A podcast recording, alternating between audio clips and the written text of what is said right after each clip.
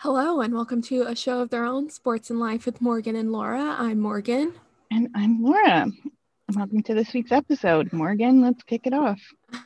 Um, not too much to talk about. I think this will be the last week of not too much to talk about for baseball because opening day is Thursday.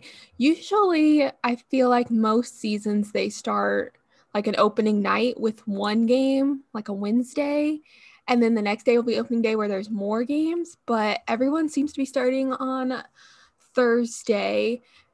The dumbest thing about baseball season is that they have all 30 teams playing Thursday, so 15 games on Thursday. And then you have some teams with an off day Friday. So there's only six games Friday. I don't know why they do this. It annoys the heck out of me. The Rangers are one of the teams that have the off day on Friday. So they'll play Thursday, then Saturday, Sunday. It just kills the momentum. I don't know if as a player it kills the momentum. It kills the momentum as a fan, especially if you're one of the teams that don't play the second day. Well, and so much of baseball, like I think you, you can totally get away with it. In fact, most players prefer it in hockey. Mm-hmm. But with mm-hmm. the pace of baseball and the fact that everything is like a series, just yeah. having one random game and then a break, it's weird. Yeah. It like and to go from 15 to 6 games the next day it's like, well, feels like we're back with spring training. Yeah. Um still not sure how we're gonna cover baseball season. Um, I I was thinking of doing something like Laura does for hockey, but it kind of depends just because I don't really follow a lot of the teams that closely and start of the season, and it's such a long season. So we'll play it by ear. we could even do like a top list of like five stories from the week. yeah, we, yeah, we might have to do that, especially beginning of the season because April is such a like boring kind of month because really anyone could be first place, anyone could be last place, and it's not going to matter in May. Yeah, there's a lot of shifting going on. Yeah, beginning, and it is like I think hockey and baseball or basketball is kind of the same way. It shakes out kind of early. Yeah, baseball it takes a, a hot second for it to shake out. Yeah, and like compared to football, like there's what 16 games, and so like the 1st mm-hmm. every game literally matters. Where it's like you've got 60 games to figure it out with baseball until it actually truly matters. Yeah. Uh, but that's all I got for this week. So let's just move it on to hockey.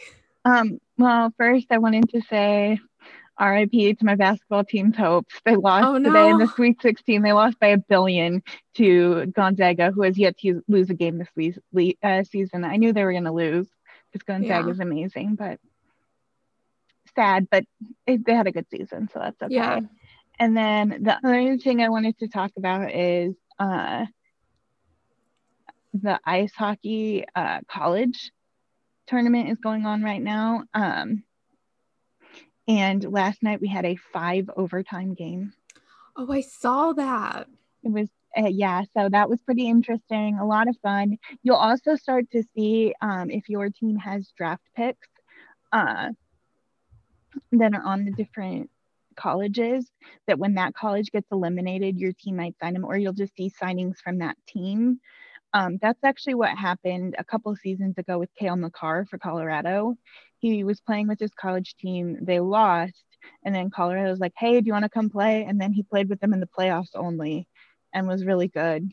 And so that's you'll start seeing that. I think Toronto already signed a player from like maybe Notre Dame or something, but you'll start seeing more and more of that going on. It happens. It'll be a little weird this year because usually it's for like the last few games slash like right in the first round of the playoffs maybe but because of the timing of it it's going to be like solidly in the regular season so interesting little thing and with that we will head on down to NHL and climb the corporate ladder. Um, I'm going to do standings this week, partly because I'm a little lazy and just wanted an easy storyline, but also I haven't done it in a while. So I thought it made sense to check in and see where we were at. Um, so, first is the Honda West Division. Um, we've got, and I went by point percentage. I think that's important, not so much for the West, but it, it matters further down. Mm-hmm. We have Vegas, Colorado, Minnesota. St. Louis, Arizona, LA, San Jose, Anaheim. And I'm going to kind of tear this out a little for y'all. Vegas and Colorado, they're like the class of that division. Minnesota is kind of in their own space, like good, but not quite Vegas, Colorado dominant. And then you've got San, uh, St. Louis, Arizona, and LA. All three of them are competing for that one fourth spot. Um, and at various nights, they all look different kinds of horrible or different kinds of great. Um, and then San Jose and Anaheim are not decidedly not playoff contenders. so that's kind of how the, the teams shake out right now. I, let's talk about a couple of them. I wanted to highlight Phil Kessel, who plays for the Arizona Coyotes. He had a hat trick last night he really struggled production wise last year, which was kind of surprising. And I was like, is he falling off a cliff? Is Arizona just not a good fit for him? What's going on? And then this year, he's been really back to his old self, scoring a lot of goals. Um, his wrist shot is absolutely amazing. And I believe that was how all of his goals in the hat trick were. So just a really good player. And it's nice to see that production back for Phil the Thrill. Um, and then the last thing I wanted to highlight from the Honda West division was we had some major matchups because we had two uh, games with Colorado and Vegas. Colorado won the first one five to one. Vegas won the second one three two in overtime. The series on the year they've played four games. It's almost exactly split. Um, Colorado won two in regulation. Vegas won run in regulation and one in overtime. So Colorado has a slight edge, but it's really, really even. And so I would imagine most people's predictions are that whoever finishes first, Vegas or Colorado, will play one of those three I mentioned St. Louis, Arizona, LA. And then the other one that finishes second will play Minnesota, which is not as easy of a matchup, but I think both would be favored pretty handily. And then the big showdown, of course, would be if they both won Vegas, Colorado to decide who who comes out of that division. And it, you can't go wrong. Both are really good, really stacked yeah. teams. So pretty cool. Um, so with that, we'll go to the Scotia North Division, aka the Canada Division. Um, standings right now, we have Toronto, Winnipeg, Edmonton, Montreal, Calgary, Vancouver. Again, kind of tearing it out. Toronto used to be in its own Vancouver's kind of pushed its way in and Toronto's kind of pushed its way down. So I would say those two maybe. I think at full potential, Toronto is, pro- is decidedly in a class of their own, but we'll see. Um, I'm missing one. Oh, Ottawa. I was like, there's that. Um, there's only six. Uh, I, I, forgot Ottawa even existed because they're that bad. Uh, I was gonna say I was looking at the list. I was like, I feel like something's missing, but something's was wrong. never gonna guess it. Uh, Edmonton and Montreal, uh, and I would say Calgary, Edmonton, Montreal, Calgary, and heck, let's just throw Vancouver in there because Ottawa is in its own class. But I think really you're looking at for those last two playoff spots, you're looking at most likely Edmonton and Montreal, but Calgary if they surge and slash if Edmonton or Montreal struggle, could sneak in. I don't really think Vancouver is sneaking in. Vancouver is staying afloat um, almost solely because Thatcher Demko yeah decides to be amazing at times, but they are not a good team. And so, but Ottawa is again league of its own. I'm kind um, of surprised by Winnipeg. Winnipeg has been that way. And Winnipeg, unlike Vancouver, it has a little something sustainable, and that is Connor Hellebuyck has consistently been elite, elite, elite goaltending. Mm-hmm. So that that gives them something. Um, I think also Paul Maurice is a really good coach. Um, and, and I watched just some of their game last night, and Paul Stastny fits in really well with that team um, kind of has plays well on the power play and stuff like that. Their defense is rough looking, which is why I would imagine they would be in on like Mattias Ekholm from Nashville or something like that. But there's pieces there. It just kind of hasn't. There's definitely gaping holes. Right. So, um, I did want to point out um, everyone has games played ranging from 34 to 37 in that division, except for Montreal, who's at 31. and that kind of brings me to my next point in the thing, which is Montreal is the first Canadian team to have a COVID shutdown. So we've had shutdowns in all the other divisions, and Canada finally joined. I think Canada might have different restrictions as far and versus the US because I think it's only like one or two players that mm. have it, but because of they're in Canada, I think the rules are a little different. So that's why Montreal is on a little bit of a pause right now. Um, but kind of going on the COVID theme, big news in Canada is that the Canadian government, some NHL team, I don't know which one, petitioned the Canadian government and they granted it a new testing scheme where a seven day quarantine with a certain amount of negative tests, um, the Canadian government will allow hockey players to go with that provided they still do some of the like not going out all the time rules. Right. Um, but this is huge because seven days versus 14 days. Seven days, you're most likely looking at three, maybe four games. 14 right. days, you got to double that, which is huge when you consider it's a 56 game season. So it makes trades with the US feasible. And we actually already saw, saw one. I almost said Staal because Eric Staal was traded from Buffalo to Montreal, which is a really cool pickup. Um, I don't know that Montreal necessarily needs another center, but I mean, can't hurt. And they have cap space, so I think they could be with this new rule in place. Montreal could be an interesting buyer because not a lot of people have cap space. So that's the problem is a lot of different teams would want different players, but they how to make it work. So and Montreal, not only does Montreal have theoretical cap space, because some teams have that, but they also have actual money because uh, the Canadiens are one of the richest teams, whereas like the Pens have some cap space, but they have an internal cap this year. And so they can't necessarily go out and spend to the cap. Um, next, the MassMutual East Division. Um, again, standings check in. This is one of the ones where it switches. Uh, if you look at by points, the order is going to be a little different, but I go by points percentage. I think it's more accurate. Washington, New York Islanders, Pittsburgh, Boston, Philadelphia, New York Rangers, New Jersey Devil, Devils, and Buffalo. Um, I feel bad even including Buffalo in the list. I should have left them out like I left Ottawa. Their win percentage is a whopping 242. I have some uh, Buffalo Sabres are so bad stats. I, I'm proud of myself. One of these I came up with on my own. Um, from Dimitri Filipovic, they've been shut out more games than they've won. He does a little tracker on Buffalo wins versus Buffalo sh- like being shut out, and they've been shut out seven times and they've won six games. Um, Yikes! So here is the stat that I came up with that I'm super proud of. If Buffalo continues at their current pace, they would end the season with 27 points. If all other teams in the division magically stopped earning points, Buffalo would still finish last because the Devils have 28. Oh my God, that's awful. Isn't that terrible? They're so horrid. Bad. They're on a 39.5 point pace for an, a regular, like an 82 game season. And like even the terrible Avs weren't that bad. Now I think I'm really going to go out there and say I don't think they're going to end the season with the 242 win percentage. they didn't have a go- their goalie. Not like he's amazing, but I think their back the guy they had was eh. yeah. Um, they didn't have both their goalies because I think they have Carter Hutton and Linus Ullmark. Linus Ullmark is like their top goalie.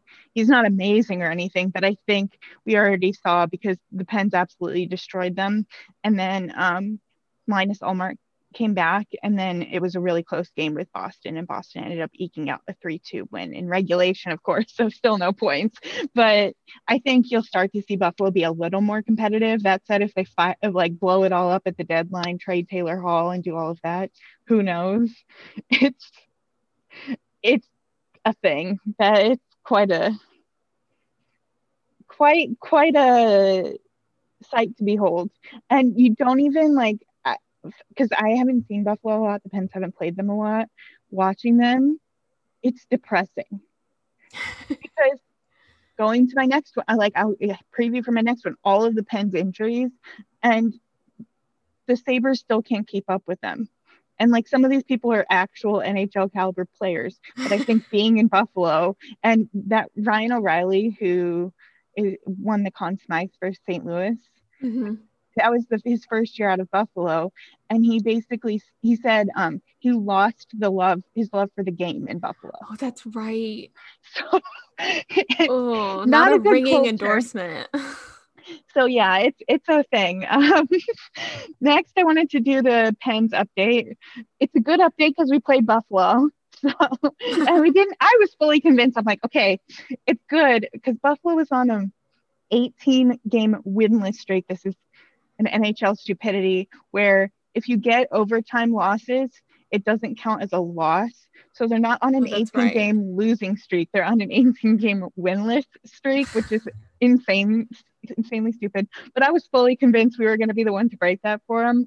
And I was like, not us, please, not us. Yeah. And so, yeah, we won both games, which is good. I believe it was like by a combined score of nine to three or something. So we also, or it was nine to one. It was nine to one because we shut them out one game. That was, that's right. And then, uh, beat the Isles last night. That was it was deceptively like they had a 5-1 lead and then the Isles kind of came back at the end, but we still still pulled out a win, which is really we looked really good. And I will take anything at this point because at the beginning of the season, our defense was just decimated, like all at the same time. Yeah. And then now we got the reverse where our entire our forwards are just like completely broken. So we have lost our entire second line of Evgeny Malkin, Jason Zucker, Kasperi Kapanen. And then we lost two thirds of our third line, Teddy Blueger, and Chris Tanev. So we have our first line, one third line winger, our fourth line, and then a bunch of call ups. And that's who we're rocking right now. And it's been a time. And I put in there, what the hell is a Zohorna? Because I was at dinner on Thursday when we were playing Buffalo. And I get Penguins updates on my phone. And so after I was done with dinner, I looked down at my phone and it says Penguins goal R Zohorna. And I'm like, who the heck is that? Never even heard the name before. And I actually know some of our prospects. I'm not like an expert or anything, but I know some of them. Like, who even is that? Lord knows. Apparently, he is someone who is six six, who we called up because everyone is hurt. And he got his first goal on his first shot. His name is Radim Zohorna. And that just kind of sums up where we're, we're playing a bunch of randos right now, but we're, yeah. we're doing it. We're doing the thing. So also shout out Frederick Gaudreau, not a rando, because he had an amazing Stanley Cup finals with Nashville when Nashville played Pittsburgh, actually. Um, but definitely more of like a journeyman fringe NHLer. He's been doing some amazing things, but wasn't getting on the score sheet. But now he's getting on the score sheet and he looks really good. And in the fourth line role, considering we signed him in like a few games into the season because we were needed players and we had a few injuries. And we're like well we had we, you're a free agent. We'll sign you. Considering that's the expectation he's he's really doing pretty well and I, I quite like him. So that's your Pens update right now. Um, and then let's go finally to the discover central division. This is another one that flipped and i think it might be kind of a surprising flip from between points and points percentage. Uh, Carolina actually has the highest points percentage, then Tampa Bay, then Florida, Chicago, Nashville, Dallas, Columbus, Detroit. I think I said the last spot in the playoffs is up for grabs. Um, I Carolina and Tampa are kind of the class they're on. Tampa's even like just so elite in the talent that they have, and they're not playing Nikita Kucherov which that's a, a cap circumvention thing. He is legitimately hurt. There, there's no way they like intentionally wanted him to be injured and to save money because he's their best player. But he's intent he's not intentionally hurt. But that said, if he's ready to go with like three games left, he's magically going to need some extra time because the thing is, there's no cap hit in the playoffs. It only counts in the regular season, and Tampa is like within hundreds of dollars of the cap. So with that, with him on injured, like long-term injured reserve. So he's magically going to heal right when the playoffs start. Like you can just bet it. But then Carolina is right there, largely because Alex Nedeljkovic, who is their third goalie because Mrazek's been hurt, he's been really good. Um, And so that's cool to see. Florida, of course, has been surprising, but I'd say they're a little bit below Carolina and Tampa. And then I think it would come down to Chicago, Nashville, and Dallas. But I think realistically, it could be Chicago and Dallas who fight it out for that fourth spot just because Nashville seems to have conceded the year and they're saying like everything but three players is for sale. And so if they sell, there's no way that they're going to stay in the spot that they're in. Chicago, the reason that I think it's up for grabs is because Kevin Lankinen is having an amazing rookie season. But if you look at their defensive numbers, their defensive numbers are just almost as bad as they've always been. It's just they have a, a goalie who's doing amazing and their offense has been kind of carrying the load a little bit. But I think if the numbers kind of regress to what, what the underlying numbers say that they are, and Dallas does the opposite because Dallas has better numbers than their record would indicate. Mm-hmm. If they both regress to what the numbers would indicate, I think Dallas could really compete and probably take over Chicago. Um, Columbus is an outside chance, but they look lost right now. I don't know what the heck's going on with them. And then Detroit's Detroit. They are not trying to win and somehow are still better than Buffalo. Um, but uh, I that kind of brings me to my last next point. The Blue Jacket Jackets somehow dropped c- two consecutive games to Detroit, who is like actively trying to suck. Like I don't get how that how you do that. Um, they were outshot, especially okay, fluky losses, whatever. But this is the next step. They were outshot a combined 63 to 39 to Detroit. Yikes. Like you can't do that. Detroit's terrible. No. Like their defense is like Filip Hronek and a bunch of old or not NHL players. So like no, you you have to do better than that. So and it seems like people are really over Torts because he started doing the like randomly sit Patrick Laine for no good reason mm-hmm. thing. The first time people gave it to him because Laine acknowledged that he yelled at the coach, at assistant right. coach, and everyone kind of was like, yeah, you can't do that. But then there was a, a, time recently where it was like a close game and he just didn't play. And then he didn't play him in overtime and it's like your best offensive player. Let's just not play him. So I I think it'll people are a little over Tortorella. We'll see how that lasts. If they don't make the playoffs, what happens to Torts. So with that, I will turn it over to Morgan for the stars update. I did have one quick like totally random thing I wanted to say about Columbus mm-hmm. that I've been holding on to for two weeks because I forget about it while recording and then literally remember it the moment we sign off. Um, because I heard it when the Stars were playing Columbus. And I don't know why it suddenly stood out to me, but I have a new favorite name for a player because it's just fun to hear and fun to say as long as I'm saying it right. Um, Vladislav Gavrikov. Yep, Vladislav Gavrikov. That's such a fun name. I, I, think it's just kind of because it sounds repetitive. Yeah. But I highly recommend trying to say it because it is a fun name to say. It's also a fun name to hear because they said it so many times during the game that it stuck out to me. Apparently, not enough to remember in the last two episodes, but I finally got it. There's they, they have some names too because then there's Elvis Merzlikins, their goalie. Yes. Their goaltending tandem is probably the all name tandem because it's Elvis Merzlikins and Joonas Korpisalo. And then if one of them gets hurt, it's Matiss Kivlenieks. I remember looking this up one year. That's so fun. Teddy Blueger. It's the Americanized version of Theodore Splugers. He is from Latvia. And I remember looking up there are four Latvian players in the NHL who played games last year, and two of them played in net for Columbus. Oh my god. pretty crazy. So random Columbus things for you. Um I'll keep my stars thing short or, or as short as I can um because haven't been fun to watch. They're not that fun to talk about. Um, as always, I have two Rick Bowness quotes I need to rant about. Uh, I think okay, one was from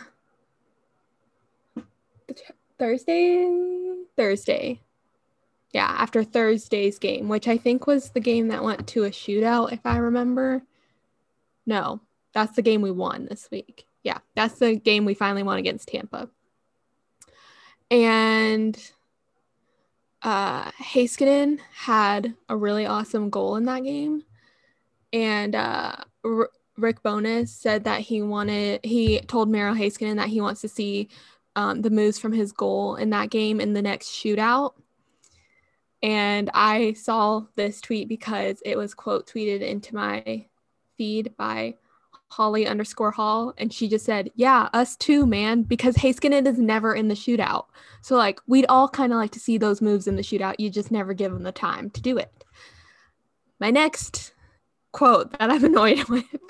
Well, instead of calling this the stars update, we should just call this the Rick Bowness quotes update. Um, then this was Saturday's Saturday morning, so before Saturday's game. Bowness said um, it's vital for the fourth line to be able to eat up some minutes, and that quote, "We won't survive this schedule. No team will if we don't play four lines." And as someone who is very well versed in the game times that players are getting. I don't know how he expects for the fourth line to eat up quality minutes when the players on those lines are consistently getting like two or three minutes a period. Like it's not. It's, how do you expect them to eat any minutes if you're not going to play them? Yeah, and that the the rolling four lines thing, it's a little overrated sometimes depending yeah. on the team. Like the Oilers should not be rolling four lines. They should be rolling two lines and throwing the third and fourth line out there maybe sometimes. But if you if you legitimately want to do it and it makes sense for your team to do it, you have to create the lines for that yes. and then play the lines for that. Yes it's kind of like when he says he wants Gurianov to play more, and then it's like, but you have to actually let him play more. It's funny when a coach says they want someone to play more. It's like, um, you actually have control over that. Yeah, you're the one calling the lines. And then I thought it was funny that in today's game, Sunday's game, um, there was I don't maybe you can correct me on this, but there was a bench too many men. Mm-hmm. Do coaches who decides who goes in the penalty Coaches box Coaches decide that usually okay. the head coach. So, do you want to guess who was in the penalty box for that? For the Stars? Who was it? Gurianov. That actually, though, it's a it, it can be a prime position. Does he kill penalties normally? That's a good question. If I he doubt doesn't it. penalties, like the Capitals, they're notorious for throwing Ovechkin in for penalties like that because then when the penalty is over, sometimes he can get behind the defense. And if the puck is cleared at the right time, then you have a breakaway. And you'd rather have like okay, yeah. OV on the breakaway or Gurianov than like random fourth liner. I just feel like with the way that the Stars played against Florida, there was no way we were going to get a breakaway anyway. So, like, my thought is, why don't you put like one of the players you're going to give three minutes to this period? just put him in the box. Yeah, but it, it is like a, a real thing. So, I, I it could work. It, it's a strategy. I don't know if it's a great strategy. If he wasn't going to kill penalties, which that might be another discussion of maybe he should, I don't know. But if he wasn't going to kill penalties, then he was going to sit on the bench the whole time, anyways. I want like in my mind because we know how I feel about Rick Bowness. This was an unintentional strategy. Um, yeah, I don't know that he intended that, but um, I did want to bring up. So a couple, I have a. couple. you're done with your stars. Yes, yes. I have a couple NHL things I wanted to talk about that I knew and I didn't write down. First of all, as well, a little before we were recording this, it happened during the Stars game, which the Stars officially lost. Yes. Um, Florida defenseman Aaron Ekblad went down with uh i mean you have to the slow mo is so disturbing and yeah. he had to be stretched off the ice. It looks like some kind of broken leg. Yeah. That's about all i can do. was very much in pain. Yeah and you know a similar sort of thing happened to florida in ottawa maybe two years ago vincent trocheck and you could hear him like sh- scream. It was horrible. And aaron ekblad he was a first overall pick a lot of hype wasn't kind of living up to it. And then this year was having like a legitimate Norris kind of year, helping Florida. And so it's just really sad. And then Florida has lost Barkov, who's like their amazing center. Ekblad, likely, I mean, there's no way he's not out for probably the rest of the season that with that kind of injury. just the amount of time it takes. And then they lost Hornqvist too. They lost so many of their good players like that. So it sucks for Florida, and that looks insanely painful. I hope they had like the good pain medicine like on standby or something for that right. guy. Because, man, he needed it. I really quickly just realized that this is how bad the stars were doing. I did not realize that when we started recording that they were still playing the game. Like I thought the game had ended already until you just said that and I looked at Twitter and I was like, "Oh, so when we started they were in the third period. The game hadn't ended." Well, nothing happened except uh, Owen Tippett got a, an empty net goal, so you didn't miss um, anything. I will correct you. Something did happen. Gurianov dropped gloves. So oh. missed that. Go back and watch that. Hockey yeah, will have that. It's his second fight, which the first one, as we all know, was against Jordie Benn. And I, for based on like reporter tweets, it might have been a good fight. I don't know yet, but the fact that I didn't even realize that I didn't watch the third period of this game, I feel like just sums up this week for the Stars. uh, yeah, I did want to. Now I have to look up the.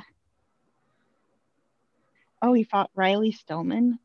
See, I don't know who that is. I saw Not that and I was like, player. I don't. Not okay. a great player. Um, the other thing I wanted to talk about that I knew we needed to talk about Tim Peel. Yes. Oh my God, intense stuff.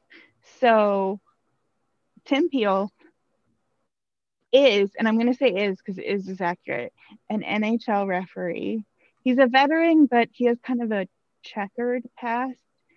And so there's this call, I believe, early in the second. So in the first, um, Nashville, and who was Nashville playing? Detroit. It's not the most important consequential game I've ever heard of, but uh, Nashville went on the power play and they thought it was a little unfair. So then in the second, and I learned actually Sean Shapiro, former athletic stars writer, had some good explanation about. So there's a lot of mics on the ice, and one of them is um, the on the refs. And the reason for that, you're like, why the heck are the refs mic'd up? And then you think about it, they have to announce the penalty calls. Right. Like that has to happen. And so of course there's a mic. well, so what you do when you um when you call or when you go to break, a lot of sound guys uh, will say like we'll go to the different mics and activate them to make sure that they're working because mm-hmm. the last thing you want is to have a mic go all game and then like some big important call and no because right. there's no sound or anything so they go they do that well occasionally it'll happen um where they'll get it before the break and you hear this sometimes where you'll hear like some weird talking you're like that doesn't make any sense um but rarely do you get anything juicy. And we got something juicy. so, who was it? Viktor Arvidsson was called for tripping, and it was kind of a bit of a phantom trip. And everyone's like, what's going on? So, Viktor, somebody from, I think it was actually Viktor Arvidsson, goes over to talk to Tim Peel, and Tim Peel the mic gets activated by the sound truck and they aren't actually commercials yet. And Tim Peel says, It wasn't much, but I wanted to get an effing penalty on Nashville early. Which is surprising and it isn't. It's surprising that we actually have like concrete evidence of it not surprising that it happens because everyone how yeah. many times do you listen to a, a, a, broadcast and they're like well the this team has taken the last three or has taken the last three penalties so look for this other team to get called yeah because you always know it's going to get makeup which is not how the game should be called because it favors teams who commit more penalties because you're going to even it up whether right. or not they deserve it or not and like there's this um chart of like penalties drawn to penalties taken and it's like everyone has a line of like the about the same penalties drawn and penalties taken. So of course that happens, and a lot there's a lot of outrage, and does the NHL have anything to say about like this is wrong? We understand the frustration with um, makeup calls or things like that, and we've communicated to our refs that this isn't allowed. This is what we get. National Hockey League Senior Executive Vice President of Hockey Operations. That is the longest title I've ever heard. and the worst name I've ever heard. Colin Campbell. His name is not Colin, it's Colin. Ha- oh. announced I know, right? announced today that referee Tim Peel, following his comments during the game last night between the Detroit Red Wings and the Nashville Predators, no longer will be working in NHL games now or in the future. Quote, nothing is more important than ensuring the integrity of our game, Campbell said. Tim Peel's conduct in is in direct contradiction to the adherence to that cornerstone principle that we demand of our officials and that our fans, players, coaches, and all those associated with our game expect and deserve.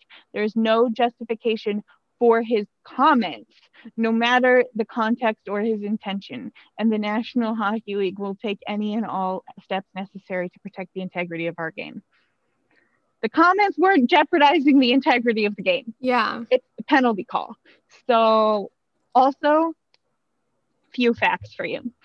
Tim Peel was scheduled to ref his uh, last game exactly a month from when the NHL made this statement. So, they aren't taking his pension, they aren't doing anything like that. He's literally just t- getting an early retirement. Yeah. It's like, hardly seems like anything once you hear it like that. The other important thing to note Colin Campbell, he has a history with the NHL because uh, there was a referee who was suing the NHL for something. And as um, like in the depositions and all of that, a bunch of emails got out, including Colin Campbell, like petitioning referees and stuff to treat his son better and like tell like instructing referees on players to get and players not to get and all of that kind of stuff. So him lecturing us about the integrity of yeah. the game, a little hard to take seriously. That was he's Colin Campbell literally only has this job because it came out before Twitter was really a thing. If hockey Twitter was what it was today and those emails came out, he would be destroyed. Yeah, I was gonna say, how does he have that job? So that is the NHL being the NHL. And that seems like a way to a great way to segue into rants and raves. Perfect. that was a rant for Laura. But do you want me to go first? Or you want to go? Yes, first? you go first. Okay, so this is a kind of real life thing that I'm bringing in, but like online personal stuff.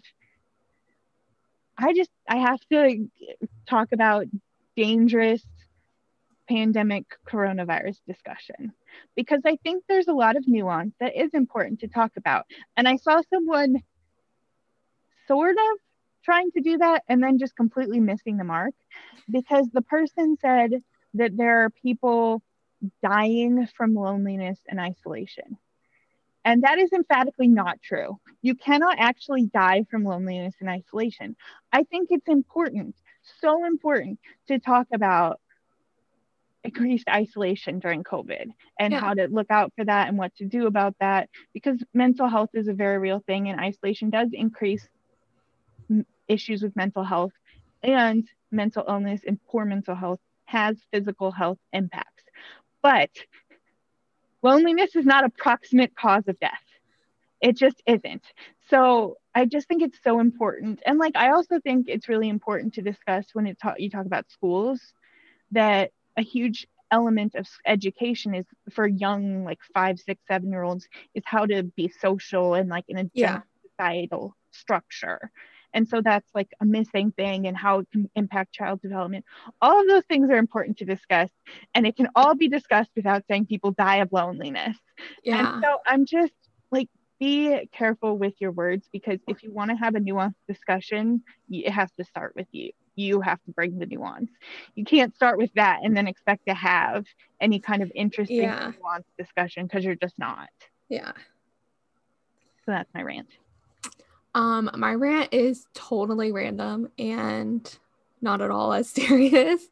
Um, and I don't really know how many people know about it, but like so Kristen Stewart is, I guess, currently filming a, um, uh, not documentary, um, a, a movie. She's playing Princess Diana, and at first, like the casting, I was kind of like, oh, that's weird, but she, like, she passes pretty well for someone playing Princess Diana.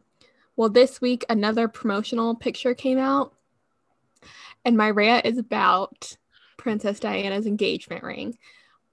Well, right now it's uh, Kate's engagement ring. So if you don't know, if you know one but not the other, it's the same ring. And it's pretty iconic because it's a giant ass ring that's a sapphire surrounded by diamonds. Really easy to to find pictures of, really easy to find knockoffs of, unless you're this production, because that ring looks so cheap. I was gonna say I saw a better reproduction at like Kohl's.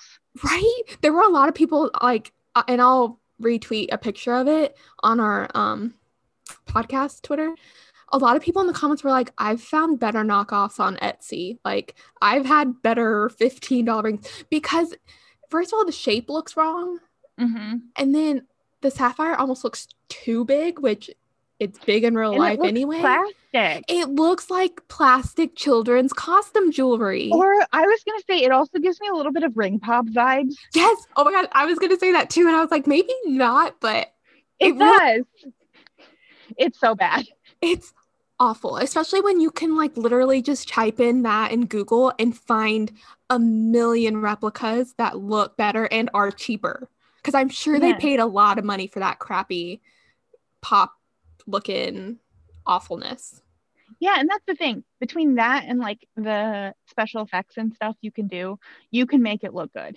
and especially it's so iconic like the crown has a lot of issues as far as like tiaras and stuff but if you're not a royal watcher you wouldn't really notice how different they are but i feel like even just the passerby or that's seen enough photos of diana or even kate know what that ring looks like and like on the crown they kind of avoided ever really showing it so you couldn't critique their replica but this one is like even it's not like a full on view of it but oh And the thing too, bad. even if you knew nothing, if you lived under a rock and just came out to watch this, it looks cheap. yeah. Like even if regardless of how good or bad of a replica it is, it looks so, cheap. true. Even if it wasn't an iconic ring, it still looks cheap. Like it's just the fact that it's iconic, I think makes it worse that it looks cheap. Mhm. But oh, I haven't stopped thinking about it since I first saw the picture just because I cannot believe that someone was like, yeah, that'll pass. Well, that actually transitions quite well into our rave because my rave is about the Swedish royal family. Perfect. Princess Sofia of Sweden, wife of Prince Carl Philip, had her third child. I think everyone was thinking it was going to be a girl because yeah. she's had two boys, um, but she had a third boy. And I have to say, being fair, I think this is my least favorite name of the bunch Okay. Thank you. Me too. because her first is Alexander Erik Hubertus Bertil. Um, you did good with that. I would I can- not have been able I can explain. Alexander is just a name they like. Always first Yeah. names are usually just names they like. Erik is Sofia's father's name. Hubertus is uh, the fourth name of Carl, King Carl Gustaf, so his last middle name. And then Bertil is uh, Carl Philip's uncle, who um, was really also godfather. And they live at Villa Solbacken right now, which was Bertil's, and Bertil and Lilian left it to Carl Philip in their will. So very close with them. Um, then they had Gabriel, Carl, and then you say it Walter because it's German. Um, Nice. Gabriel, obviously, they just liked. Carl, again, Carl Gustaf, the king, also his dad, like uh, Carl Philip is named Carl, so that makes sense too. And then um, Walter or Walter is uh, Carl uh, Carl Philip's maternal grandfather's name. So Okay. it's the queen's dad.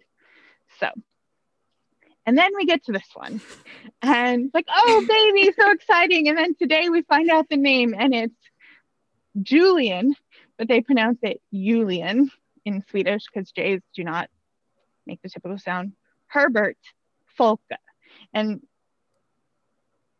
I, I don't know exactly where Herbert came from. I saw some speculation about like some relative of Sofia's or something. Who the heck knows? Um, Folke is the worst of Carl Gustaf's names because his full name is Carl Gustaf Folke Hubertus. So, and I get there's not as many traditional, no one likes to talk about this.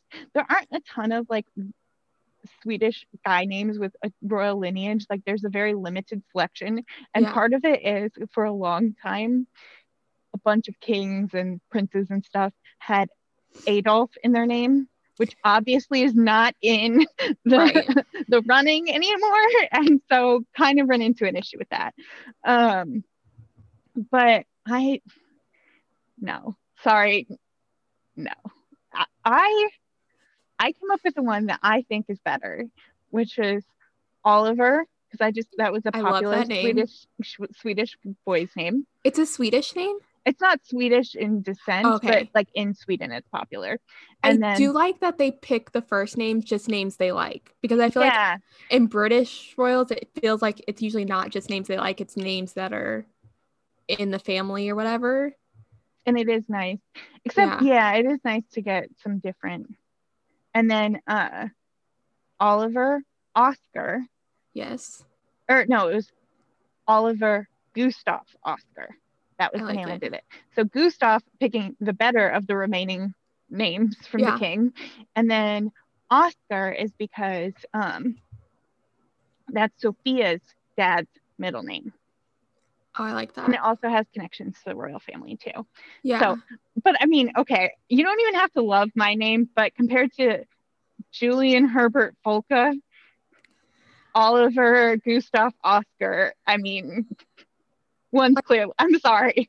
I could like Julian. I think yes. it's the Herbert part that really just feels like old man vibes. I think both middle names are pretty awful. Yeah. He got very like third child, we've run out of ideas names. But there were more. There were I know. That's the thing. There were more. You can tell they had all the girls' names thinking it has to right? be a girl. And then it's like, yeah. Okay, it's a boy. What do we do? And then uh, he got the Duke of Holland. Or I pronounced that completely wrong but it's um, how I would have said it. it's the one that Bertil was Duke of. So, oh, that was the thing. It was Bertil. Oscar was Bertil's middle name, so it would have connected better, anyway. Yeah. So they should have asked us our opinions. Yeah, because I loved, like, I loved Gabriel's name and yeah. Alexander's name, and I've actually, so I can name nerdy. I can name through all of the Swedish royals, and I like most of their names. Yeah. So Estelle Silvia Ava Mary, Oscar Carl Olaf or Olaf. Um, and then we've got the all of Carl. Those Phillips are Victoria's kids. Yeah, those two were Victoria's. Then we have the three of Carl Philip's, and then Madeleine's are Leonor or Leonor, Lilian Maria, Nicolas Paul Gustaf, and Adrienne Josephine Alice. I like all those names. So, and I mean, you might quibble with some of them, but the none of them are like just, ugh. Like, yeah. And then you get to Julian Herbert Folke, and you're like, ah. Not Sorry. the best. I hate being this judgmental, but I also wanted to rave because there's a picture and where he compares conversely. If you look at, so they all release these pictures, um, like a first infant picture really early on and if you compare Julian's to all of his other cousins and brothers, his eyes are open. And I think yeah. he's the only one where his eyes are open. And it was really cool to see. It's really adorable. So, very excited to have another little member. He's the first member of the Swedish royal family of this generation to be born without uh, HRH and to not be like a member of the royal house. He's um, that's after the king made a decree that only Victoria's line is going to do that. So um, none of Carl Philip, like Carl Philip's kids and Madeleine's kids lost HRH, but they were born with it. Mm-hmm. So that I think the other interesting thing is that because this is, I think, as far as like me knowing about Swedish royals, this is the first uh, Swedish royal baby that I've like seen. Mm-hmm. as far as like like leaving the hospital and stuff, the Swedish is they're so casual about it. Like they that, just look like normal parents leaving the hospital with their baby. Little, that was a little different because yeah. normally we don't get any kind of like the thing we get is a picture of the baby in the carrier with yeah. the parents. That's like the traditional thing. But even that. And it is super casual. Yeah. They're usually wearing like tennis shoes and just like athletic wear and stuff like that. But this one, it seems like they had an agreement with one photographer to like photograph because mm-hmm. it's just one photographer, which makes sense because then they can keep some distance and just, hey, we're hopping in the car, take some photos, then yeah. that's it. And then and he was all covered up. So it's it was still very much like the traditional photo. But also like compared to like British royals, usually like the parents are usually more like put together outfits, I guess. Mm-hmm. When you first see them after having the baby, so seeing the Swedish royals look so casual is like, oh, this is kind of nice. Yeah, and it it was. I think it was probably nice for Sofia too to not have to like yeah get all dolled up. So it is cool. We're excited. I'm excited to see the first pictures. They haven't put on in, anything on in their Instagram yet, so I'm interested to see what their first thing. I would anticipate like something with the brothers. Yeah, that'd be. I think that'd be cute. And uh, this is also the first birth where their Instagram was live. There are pictures from Gabriel's birth, but it was when their their Instagram was private. Right. So we never saw them in real time. So I'm kind of excited to see what they do for that. Uh, my rave is baseball related, which I could have put this in the baseball news, but I'm I saved it for my rave. Um, as you know, I do not like Trevor Bauer. I think a lot of us don't. And if you've kept up with his antics in spring training, at one point he decided he was going to try pitching with one eye closed. And I think he did it two different times. And the second time he tried it, he hit a batter, which we all saw coming. Um, pitching with one eye open and hitting with one eye open is different. Um, and the Dodgers were basically like, yeah, well, basically they try to use the, yeah, he just tries to new things and da da da, and we'll support him, blah, blah, whatever. Then the week, I don't, maybe it was this last weekend, um, they played the Mariners and he did really good against them until the fifth inning when the, uh, he faced four four batters and three of them hit home runs off of him. And basically, his post game comments were like, well, I, I did really good in my first three starts, our first three innings. I got what I wanted out of those innings. So by like the fourth and fifth, I didn't really try. I'm paraphrasing, but that's essentially what he said is by the fourth, fifth inning, he wasn't really thinking about what he was going to throw. He was kind of just throwing to throw, is what he said.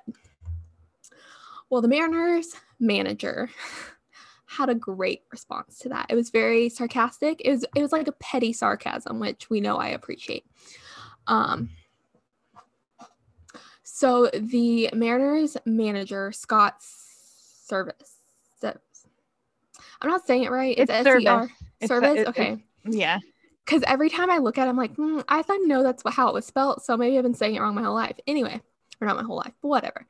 So his comments were that the Mariners weren't really trying until the fifth inning. They didn't really care about the first four innings. And so by the fifth inning, they decided to try.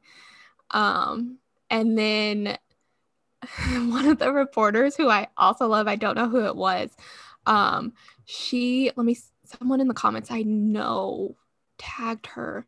One of the beat writers for the Mariners asked him, um, were your guys hitting with both eyes open? And the manager just goes, No, we were hitting with one eye shut. We were trying to breathe through our eyelids, which is a Bull Durham quote, which I freaking just love that he added that in there.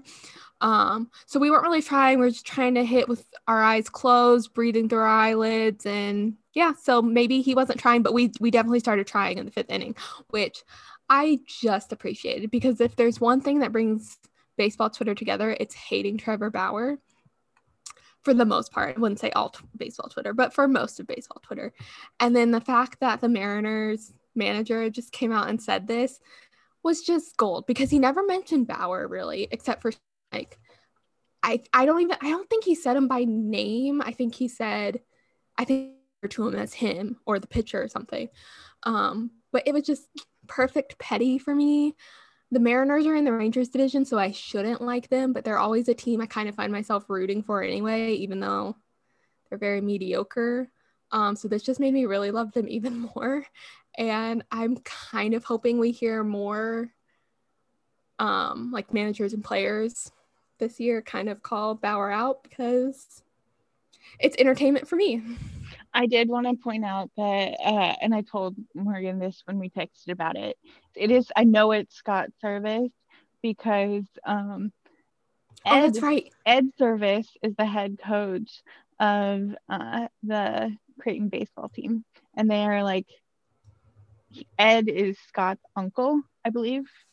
Um, so that's pretty cool. I kept for some reason I kept thinking it was Scott Severus, but I think that's someone else. uh yeah, so service. uh there's a funny shirt I saw someone wearing like at Creighton that said like committed to service or something like that as a play on like that's a good pun. Creighton is a, a Jesuit school that's like a thing. So So, with that, anything else you want to add or call it a day? Um, I think that's it, but hopefully some fun baseball news next week. At least maybe entertainment baseball news. Yeah, I'm excited to have stuff to talk about yeah. with baseball. So we'll see you all later and have a good week, everyone.